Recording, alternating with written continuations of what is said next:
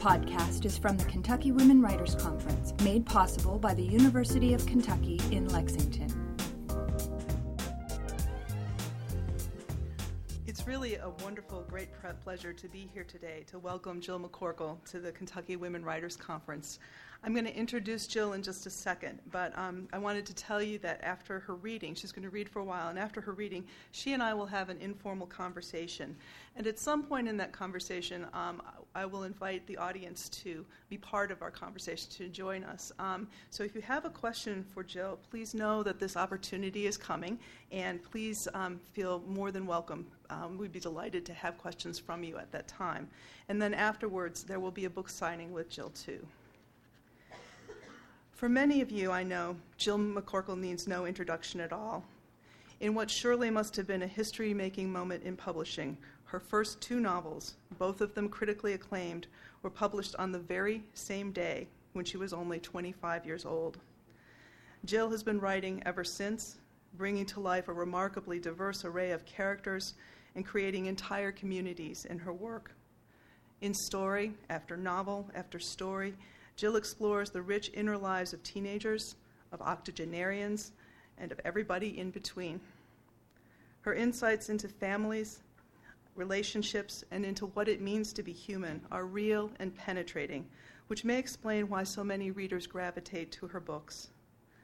While Jill doesn't shy away from the difficult things that happen in the lives of her characters, there is also always humor.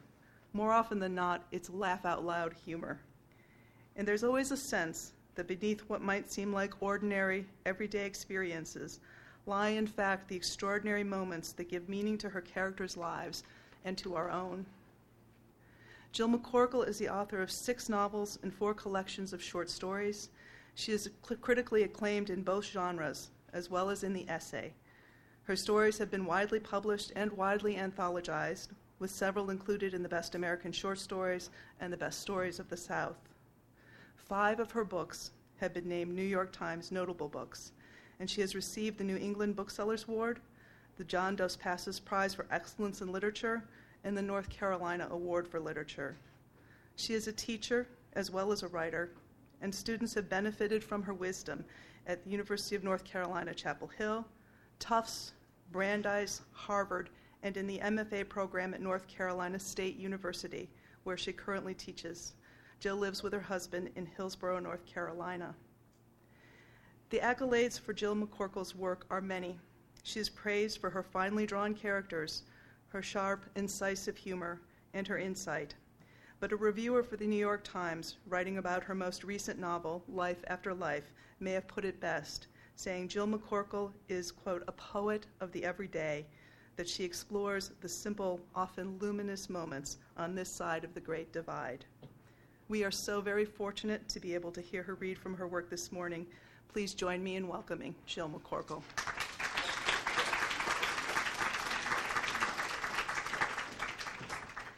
Thank you, Kim. It's such an honor to be here and a great honor to meet someone I've admired on the page for so long. So um, good morning. And and when I saw I was nine o'clock, I'm like, oh, you know, who's going to be there? So thank you. Um, what what a wonderful sight. I thought I would, I would read a little from my most recent novel, and I'll keep it short so we can get to our conversation. But this is a novel that really felt like a patchwork quilt of all different voices, and I thought I would just tell you briefly um, what's what's going on here. One of the main characters in the novel is a hospice volunteer by the name of Joanna, and uh, after many bad decisions and wrong turns in life, uh, she finds herself fed up with it all, and so cold, snowy night in New Hampshire, uh, she decides she's had enough, she's figured it out, she'll take this many pills, drink this much liquor, fall into a defunct hot tub, making it look like an accident so nobody feels guilty. What she doesn't know is the man right down the road will let his giant Newfoundland out to pee at the exact same time, and being the good water dog she is, she comes and plucks her from the hot tub, saves her life. Um, What what Joanna learns soon after is that the owner of the dog is dying, and can't believe that someone would so carelessly try to throw out what he's holding on to. So they, they make a deal that he will help her dust herself off and educate herself in a way to give something back. So she trains as a volunteer with all these rules. He gives her all these rules. She has to keep a notebook with notes on every life she encounters, so everyone she sits with. So the novel is put together with passages from her notebook, followed immediately by just a brief glimpse into the point of view of the person leaving. And some of these people are involved in the present day plots. Others just come and go as people she has met and is attempting to sort of keep the memory alive. Um, some of the people that you meet, a lot of people in the present where she works at Pine Haven Retirement Center. Um, there's a man faking dementia to avoid life with his son. There's a retired third grade teacher who's um, slipping into dementia and kind of believes we're all eight years old in the heart. She views the whole world in the microcosm of a third grade classroom. Um, there's a little girl living next door, enduring her parents' hideous marriage and finding friendship and escape with her eighty and ninety-something best friends next door, um, and several others. But I'm, I'm going to give you a brief sampling of two. And the first is a woman named Rachel Silverman. Might have stolen your name. I have a former student in the in the audience with that name, not not the Rachel. But um, so Rachel's story is that after years of, uh, well, she lived her whole life in New England, but she has retired here in the South because it's the hometown of a long-ago lover no one ever knew about. And that's all she knew of the South were his stories, and she has decided to spend the the end of her life here. So a little bit of Rachel. Rachel Silverman is in the South. God only knows what she was thinking, and yet she thought it, and she chose it, and now she's here in the middle of nowhere, the land of quilts and doilies, yes ma'am and no sir. She's here, as the big X on the map in the front hall tells her. She is here, Pine Haven Estates, retirement village and assisted living, Fulton, North Carolina, an hour from the ocean and minutes from Interstate ninety-five, just seven hundred miles from where she spent her whole life in Massachusetts. She is here, her last adventure. She's come to see the hometown of her one great love, a man who was not her husband and who likely never would have been. She had three glorious months with him in the summer of nineteen seventy, which was the year she turned thirty-nine. Imagine turning thirty-nine at a time when people still made reference to Jack Benny and found humor in a person never admitting he had turned forty. Now you'd be hard-pressed to find a young person who had ever even heard of Jack Benny, and now thirty-nine sounds like someone barely living, still wet behind the ears, their muscles capable of doing all kinds of things they take for granted. They met during one wonderful summer on the Cape, both there alone, and then after that there were occasional afternoons and odd Saturday mornings, some stretches of time more generous in giving than others, until the winter of nineteen seventy-six, when he was out of her life forever. His name was Joe, a simple, easy name for a seemingly easy man, but he was far more complex than what appeared on the surface, and he made Rachel's life complex for a very long time, the difficulties far outnumbering the comfort, and yet still she chose to continue. Several times he even said, "So just stop, just end it," but she never did. Now life is simple. She has come seeking his South, the place of his boyhood, the setting of all those stories he told her when they burrowed into the far back booth of a Duxbury deli or some small motel down on the Cape. That life was complicated and fraught. That life left her heart pounding and her sleep fitful, so afraid she might be caught, afraid she might speak his name in the darkness of the bed where she, where her husband of so many years lay. That life involved dark winter days and snow shovels and raw hands and dry skin, and it involved those secret meetings, brandy-laced and delicious, the smell of wet wool and diesel fumes when standing and waiting for the train, suddenly intoxicating. Anticipation and deceit, love-making and lies, cases and stuffed files, and somewhere in there a uterus that needed to be pulled out and tossed away, and the years of debating about adopting or not came and went, one day an obsession and the next a distant memory. Just before Rachel migrated south, she had a taxi drive her back to that old apartment, and she stood on the icy sidewalk staring up at the library window. They had not lived there in years, and she felt a wave of time sickness to see it. Years of lost hope seeped into the cold red brick. She could almost hear their voices, her husband's, her own, the heavy black wall phone in the kitchen, the radio on top of the refrigerator always turned to the public station, rattles in the windows and rainbows cast by the warped, bubbled glass of the panes. When she got back into the cab, she felt she was saying goodbye to something living and breathing, a life that would continue to exist, one that she could reach back and touch if brave enough to do so. But now life is simple. Now life is about coffee in the morning. Life is about meals and books and memories and the occasional silly television show she doesn't enjoy that much and yet finds herself drawn to all the same.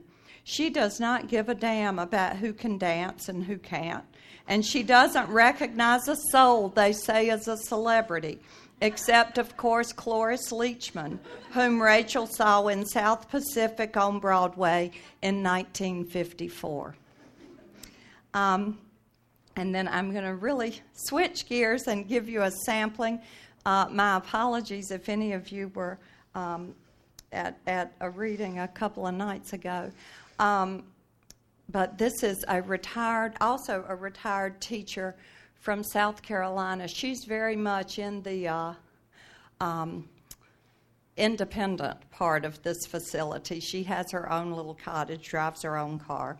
And um, she tells people that she threw a dart at a map to see where to go. What she doesn't tell is this is the fifth dart she threw.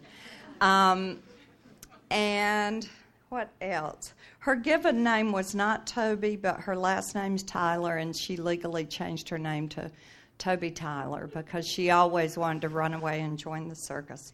Um, so this is just a little sampling of what I think of as Toby's rant. Um, to, to explain why she was asked to leave her job in the first place.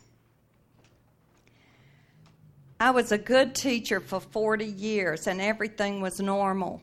Then things started getting strange. Next thing I knew, the children were coming in with names like Bandana and Eurasia and Montpelier. And I said, those are things and places, children, and you are people. What on earth is going on? And there were names I couldn't even pronounce, and I can guarantee you that you don't readily go calling names you can't say. I'm looking for the Johns and Bills and Toms, and they just weren't there anymore. I'm a human, a woman. I was an English teacher and a bit of an amateur writer myself, but I'll tell you, things went so far off course, I just didn't even know where I was anymore. I think it was the beginning of the end, too. What once was generous compassion for high school students with all their angst and crap going on turned into purity, agitation, and fury. I didn't get frustrated by who I am. I got frustrated by what they were reading and wanting to write about. I said, you're too smart for all this mess. Dwarves and wizards and gnomes and vampires, big blue aliens with tails like monkeys. I said what I wouldn't give for a good old-fashioned story about somebody losing his or her virginity or getting an abortion. Grandma died, and for the first time I knew I was immortal. Or what about the one where the boy doesn't want to kill a deer, but Granddaddy makes him so he can be a man? I was wanting to write something myself, and it was dying to get out of my head, but couldn't find the door. It was all so plugged up with all that malarkey. I had worked so hard, and all I was longing for was some whining little boy who didn't want to kill a deer. I was craving one, in fact, would have loved him and given him an instant A. And where did all the orphans go? Jane and Oliver and Pip. It's an honorable and very dramatic position. And the girl who's upset to have a period, where did she go? Or the one all torn up about losing her virginity, where did she go? If they're still out there, they're keeping a low profile and hiding from all those getting boobs for Christmas and graduation and making themselves up to look thirty. I wanted dead deers and dead grandparents. I wanted anything other than a zombie or a shape-shifting demon wolf coyote. What am I to do with a bunch of aliens at Armageddon? Some of them said about their papers, I meant to be vague. Like that might excuse something that didn't make a goddamn bit of sense. Or the one who said I just didn't get what he was doing because it's so brilliant. I took my work seriously, and where did it get me? There I was asking for a little reality, and who wouldn't be after Columbine? What teacher on the planet after Virginia Tech didn't study her classroom windows and doors and the desk arrangements and hatch some plan for how she would protect all those young bodies, even the ones that got on her last damn nerve? And then this one boy, meaning to push my button, this one boy named something like Montreal Fedora offered up some literary criticism on the death of Julius Caesar. He said, and I quote, "Them dudes was mean as shit, weren't they?" And I said, those dudes were mean as shit. That is what I got in trouble for. Somebody in there ran home and tattled, not about what was being discussed in the class, but what I had said. Miss Tyler, come to the office, please. Miss Tyler, please come to the office. This had happened many times. I made a notch on my desk, in fact, every time it happened, and one whole side looked like a fine-tooth comb. My principal was about fourteen and had never read Shakespeare. How do I know? I asked him one day. And in that moment when I needed him on my side, I almost wish I had not done that, or that I had been a teacher who did not argue against prayer in my class, which I had done for years, or did not allow hats, but what did I care if they wore hats? Some of them might have been sporting bad haircuts they were ashamed of, or keeping their lice locked in. What did I care? I figured we'd have plenty of battles to fight, and I needed to choose the most important. I mean, these are humans growing up and witnessing the uterus as a competitive sporting arena, and who would have ever thought that? Irresponsible birth control will get you a television show and a magazine cover. Octo, sexto, moron. I said to my principal, the boy king, I asked him, if I retire like you say I have to, who will teach these children? Who will guard the gate? Who can promise me they'll tell the boys to keep their trousers zipped and tell the girls not to go promising things they do not intend to deliver? Who will teach birth control? Who will teach the value of literature? I said, who will tell them nobody gives a damn about how dwarves and trolls have sex? If they had, the Brothers Grimm would have figured it out and already done it. They had every opportunity. What I wouldn't have given for just one stained soul, just one good story about one stained soul. Thank you.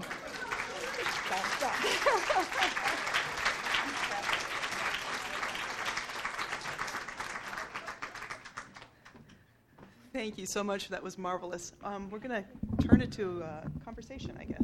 Okay. Should, should we? I'm fine. Either way, I, I feel bad. People in the back may not be able to see. What do you think? Standing is fine. I think yeah, that'd be good. I, I yeah. think so, because otherwise nobody will see us. That's right. Here, why don't you take if, this if one? I'm, if you're fine with that. I'm totally fine. Okay. Not my technical expertise. Oh, good. Well, that was just. Is this, is this on? Well, that was wonderful. Um, and I wanted to start, I mean, I have so many um, questions to start the conversation, but given the reading that you just did, um, I wanted to start with, with a question about voice. Um, reading your short stories and your novels, I mean, you have such a wonderful facility with voice. You move so easily into different voices, and you, you read from two very different kinds of voices in this uh, piece that you did for us today. And that's true um, through all your stories. I, I, in Tending Virginia, the, the voices move through different characters to give uh, glimpses of different glimpses of the story. And, of course, you know, in Life After Life, the same thing happens. So I'm just curious how the story begins for you, and whether you start with the voice or the voice comes to you later? I almost always start with with that voice, and and if I don't feel I have the voice in my head, a lot of my pre-writing time is is spent uh, doing exercises that I hope will lead me to that voice. Mm-hmm. Uh, I have I have great admiration for actors, particularly those doing theater.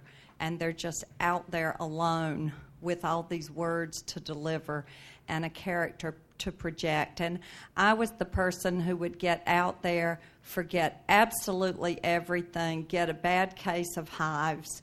And um, and then I realized early in life that as a writer, you're doing that same thing. You just get to be in a room all by yourself while you're doing it. And you're not bound by your age or your gender or anything. And and so I think for me as a writer, that that stretch to find the voices of people who are um, quite often quite different from who I am, has it, that's the real challenge and, and excitement of it for me, I think. When you were writing um, Life After Life, I just to focus in on that because that's what you just read from, I mean, there are so many different voices and um, so many different Uh, styles of telling the story. There are the, the stories of the individuals. There's Joanna's diary or that she keeps about the, the last hours of each person. And then there are the kind of stream of consciousness pieces from those individuals. Um, and I wondered if you started with, with which voice you started with and, and how the structure of that book came to be. It's very complex and it works so beautifully.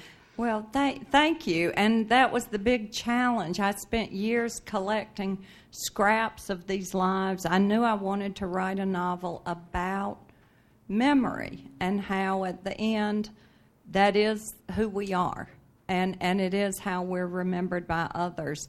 And so I spent years collecting stories and anecdotes, not even sure who who they went with.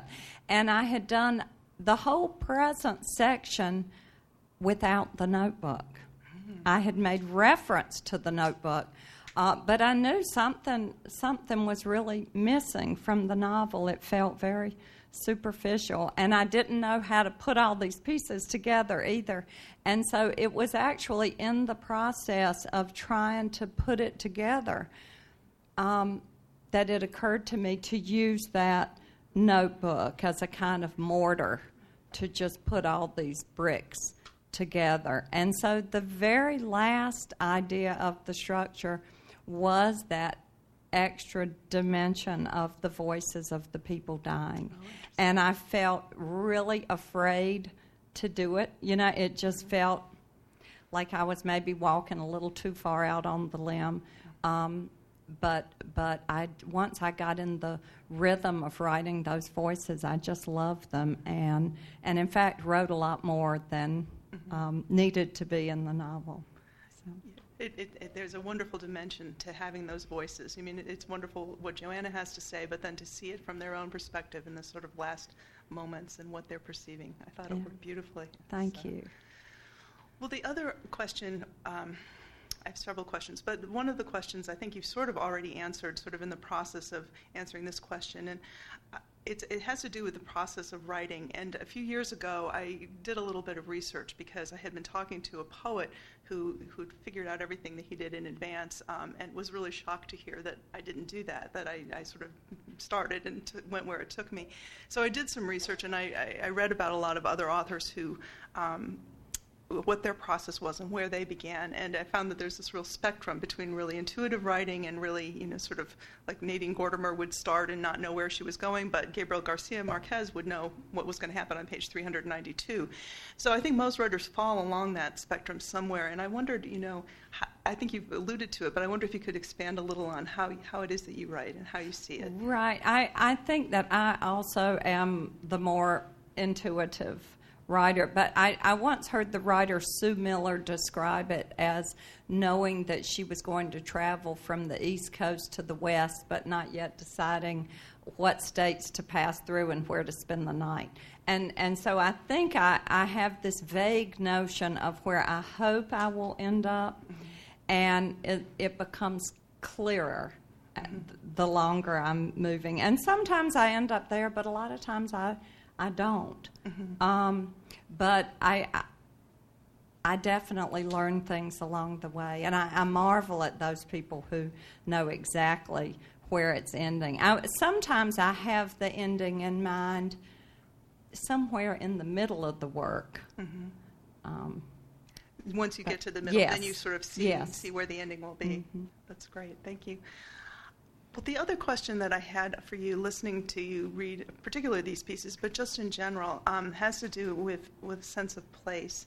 And one thing that happened when I was reading over the summer and sort of making making notes about things we might talk about today, um, is I have this one sentence on a notebook that just says cemeteries. And the reason it says cemeteries is because I had gone back and read Ferris Beach, which I had missed, and I was just noticing that there there was this cemetery there. It seemed very important in the same way that, um, or in similar ways to the, the cemetery in um, Life After Life. And it's a place of intrigue and mystery and sometimes danger, and lots of things happen there. So I, I went on to read some more interviews with you, but I would love you to tell the story about about those two, um, the, the, the, the connection between those two cemeteries. Oh, oh, sure. Well, it is the same cemetery in my fictional town, and I think I'm someone who was just so deeply moved by Thornton Wilder's Our Town at a very early age, and um, I, I love Our Town, and I also grew up um, with two different cemeteries that fit into my life. One was a very old cemetery near where my grandmother lived, and she was of that generation where she regularly went with an old push mower and mowed my grandfather's grave, and she had a rose bush, and she was always planning and tending that plot. And so I have many childhood memories of going with her and just sort of roaming about the stones and reading and, you know, riding like I I pretended they were horses, you know, and you'd be like mounted on a headstone somewhere. Um, and then there was this great, beautiful, big cemetery Um, within biking distance of where I grew up. And uh, I just, you know, from the time I was about eight years old, would, would go there mm-hmm. um, for the same reason, I think, just reading the stones. And yeah. and um, it was just a, a great place to ride your bike, you know, without anybody telling you to stop or what to do, so. I was just so intrigued when I read it and realized that they were indeed the same cemetery, and that in your mind that you had created this entire fictional place. Mm-hmm. Um, is it Fulton, Fulton, yes. North Carolina, that's yes. your fictional place? Mm-hmm. And I find that really um, a wonderful thing to consider, and I just um, wanted to ask you first about um, about that sense of place. It sounds like you draw very deeply on your roots, and and sort of tangential to that, I wanted to ask about the fact that you had left for a while as Rachel. Rachel was a transplant to the right. South. You were a transplant to the North. So all of those things feed into a sense of place in your work, and I wondered if you had thoughts on that. They they totally do. Um, as a writer, I go back to the same place again and again, and it's. It's my hometown, but not even my hometown, Lumberton, North Carolina, small town in southeastern Carolina. Um, and it's not even what it looks like now. It's what it looked like in about nineteen sixty-three um, when I was a kid. And in my fiction, I find that I'm always going back to that place. I've taken the liberty of picking my hometown up and scooting it about thirty miles closer to the ocean. so that my characters can live out my dream and actually live at the ocean and still get to work on time. Um, so, uh, yeah, it's it's very much based on my hometown. And um, all those years living in New England and my children growing up there, I still, when I sat down to write, I, I was just right back in that same place. Interestingly, once I moved back to the South, so much of what I loved and, and came to just count on in New England, I found myself homesick there. And so I think that I gave Rachel Silverman a big dose of um, a kind of longing that I had for light and weather and architecture that was foreign to me when I got there, but I came to think of as something that um, was a part of my own life.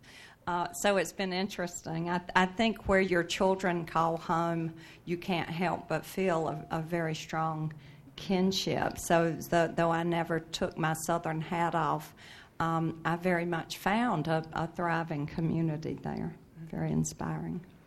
It is a funny thing when your children grow up calling home a different place than you do. I had that same yes, experience. Yeah. Mm-hmm. So. Except in reverse. In reverse, you have exactly. Southern. that That's exactly funny? Right. But you're right. Yeah. Those connections and those attachments are really, they run deep also. They, they really do. So.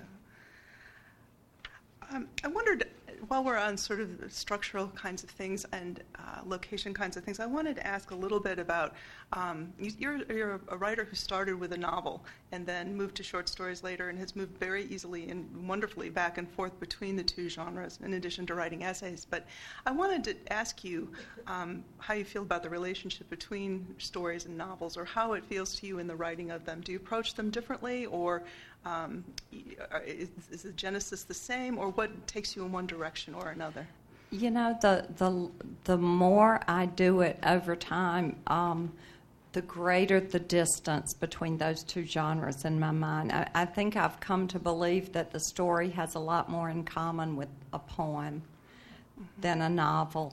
And, and so I do work very differently. I feel like with a short story, um, I have to find that ending before I even think of work, you know, that I'm really working. I mean, I do that intuitive thing where you see what flies onto the page, but you're not fully understanding it. And um, and with a novel, I just feel like I have a lot more leisure time. So it's, I think, I think by nature I am a novelist. I did it first. It's what seemed to come easiest. I was the person in workshop where people would say, well, you know, some things are happening here, but it feels like a part of something bigger. And I heard that for years until finally, you know, I had a short story that was about sixty-five pages, and we decided, you know, oh, I think you're writing a novel. Um, but I always wanted to get back to the story. I, I greatly admired the form. I read a lot of poetry. I, I think my earliest aspirations were to be a poet, and I, I always loved that Faulkner quote, you know, where he said something like, we all want to be poets, and then we fail, so we write stories, and then we fail, so we write novels. but um, but I, I, I do love um, what's forced in, in those attempts. I don't really come out with poems that I would do anything with except wrap them into a paragraph. But when I when I make myself do that exercise of attempting to write a poem, I'm so focused on language and rhythm and choosing just the right word that if I've gotten all sort of fat and flabby over here in the novel, it, it's a great way to sort of pull it all in shape. So I feel much more disciplined when I'm working on short stories, um, and and I love them more and more. I, I still, I never feel as confident in a story as I do a novel. It, it's an amazingly deceptive form. You know, you think yes. shorter would be easier, but it's really, really not. Well, I wanted to ask you, um, you've talked in t- different interviews that I've read about, um, you know, the need to, and I think it's true for novelists to, and writers of all kinds, to have this sort of set-aside space and time and to be reflective and to be contemplative and just to be quiet. And um, you're, you're a professor, you're a parent, you've raised children, and you're a writer, and those are really three full-time jobs, in my opinion. And so I wanted to ask you, um, at times in your life, how you have found a balance um, for juggling all of those things. Yeah, and I would bet for a lot of people in this room, that's that's the million-dollar mm-hmm. question. And I, I think it's always a work in progress, that, that juggling act. Um, and that that is what it feels like. I, I think for me... Um, The the early lesson learned, and and it came pretty fast when my when my daughter was born, um, over twenty-six years ago, and I was a very disciplined writer, um, and had in mind all the things I needed, you know, sit here, wear this, do. And then my daughter was born, and I thought, oh, my God, well, I'm never going to do this again unless I change my all my habits. And and I became so portable at that time. And after years of having come away from longhand and done all my work at the keyboard, I found um, it was kind of thrilling that I could just have a pen and a piece of paper and be anywhere working on my work. And so I found things like the carpool line and uh, the Little League games and, and all these parts of my everyday life. I suddenly realized I could give myself credit because I was still thinking about my characters. And um, I, I, you know, I learned that when your kids are really little, if you say... Um, on a beautiful day, you know, I'm going to go in here in this room because I really want to be by myself. I want to think my thoughts. I want to write down my thoughts. I want to read my thoughts and think a little bit more about my thoughts. Um, you you would not be very popular in your household.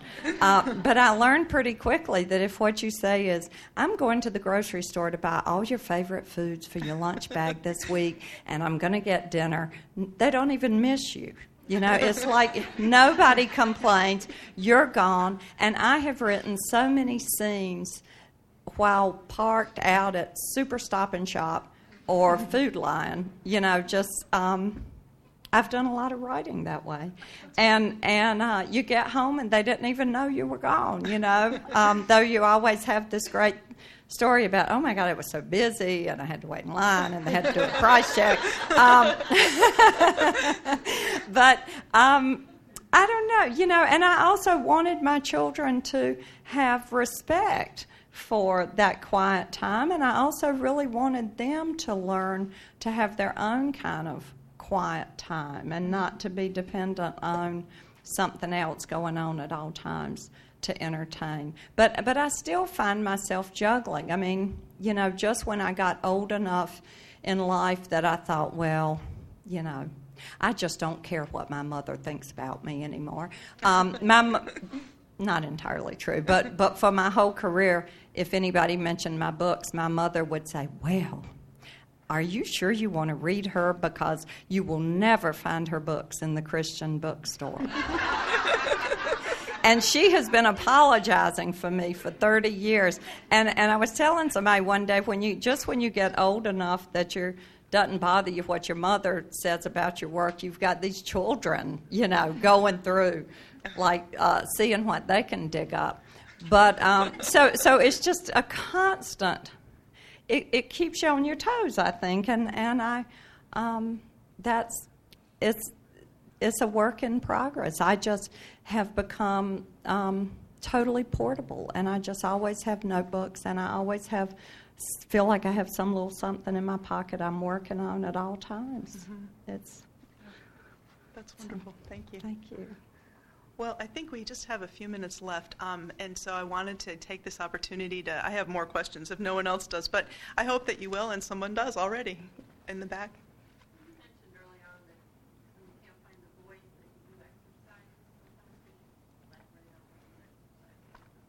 Yes, um, exercise is about finding the voice.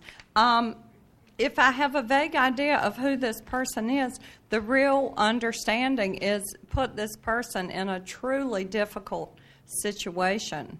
And then so you take it to the next step. So how how is this person reacting? And sometimes in those earliest creations, I mean, I'll admit, you know, I'm thinking, hmm, she's a lot like Aunt so-and-so, you know. And, and so then, you know, maybe when you're getting a character off the ground, I'm thinking, and what would she do if she was, you know, standing in the checkout line and, and some stranger came up and slapped her in the face? What would she say? What would she do in that moment?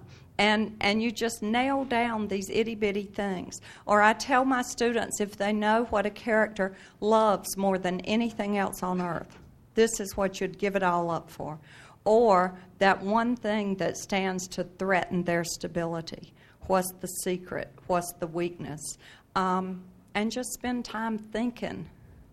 Then I find that that kind of knowledge about a character seems to feed everything that comes out of their mouths afterwards.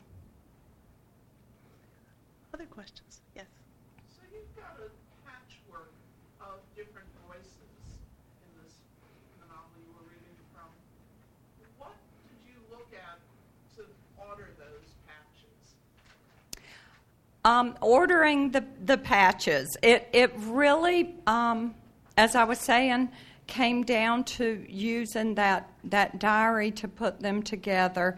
But I also knew that um, part of my challenge as a writer was determining the the little discovery that each of the people in the present would make along the way. And some.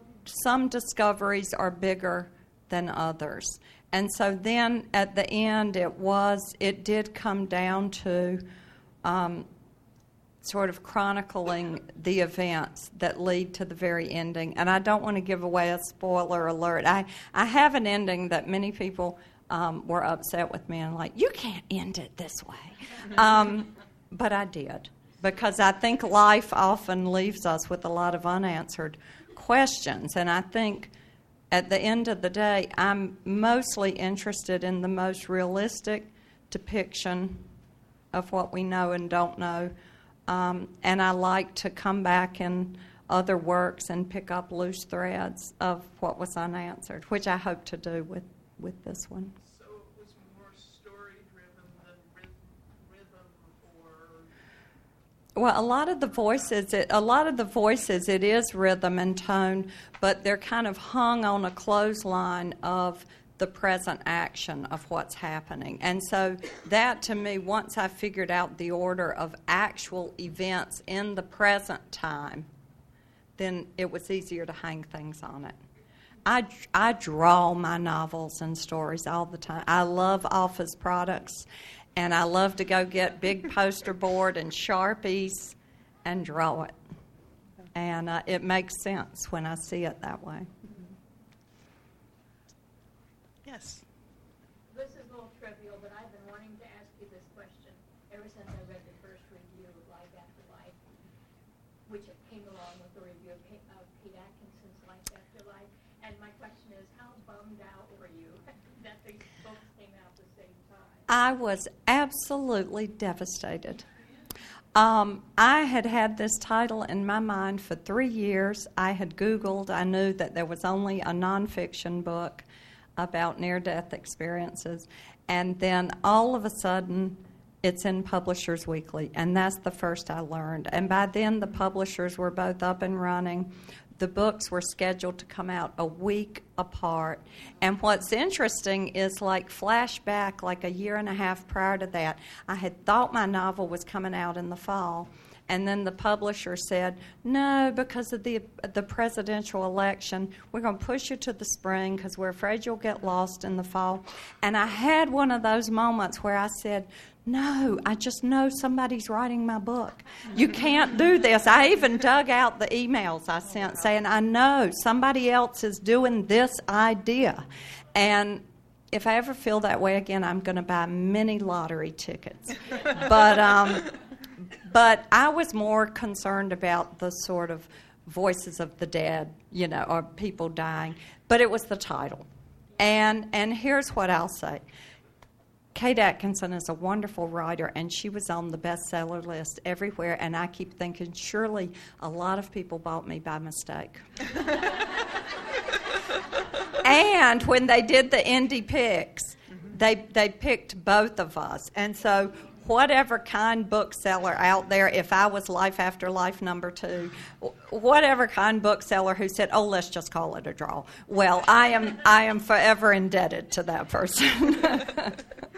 So it, it turned out okay, but but it, it was a shock. I mean, it really sort of, um, you know, but what yeah. can you do? You roll with it and, uh, you know. What a strange coincidence, yes. though, to have that happen. Yes. So, yes.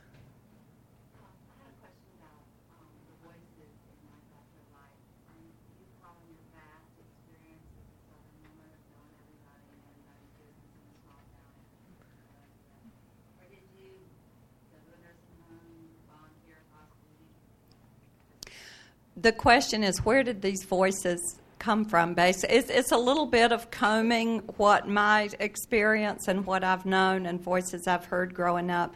Um, I've I've always, I would say, been fortunate enough that my whole life I've had a lot of older relatives or people very important in my life. So I feel like like the little girl Abby, that I've been in and out of these places my whole life. Um, during the writing of the novel, my, my mother, who now has Alzheimer's, uh, moved into such a place. So now, yes, I visit all the time. Um, I read all the books that hospice volunteers are given to read during the training. I've always thought it would be an area of volunteer work that I would love to do. I have not done it, but but I did read a lot of the material. And Um, I don't know, you know, um, I, I started keeping notes while visiting my mom because, as many of you may know, if you have someone and you're in and out of these places, especially when they move to the nursing wing, the visiting drops considerably. Um, but you can walk in and within, you know, two minutes see twenty things that will depress you and break your heart. But I can promise you, if you stay, there will be some humor. And there will be some joy. And so I made, uh, I just vowed from the very beginning that I could not leave those visits until I had filled up the other hand, you know, um, something funny. And, and you know, it's both funny and sad. I mean, two weeks ago I said to my mother, do you know who I am? Of course I do. Well, what's my name? She said, Mothball.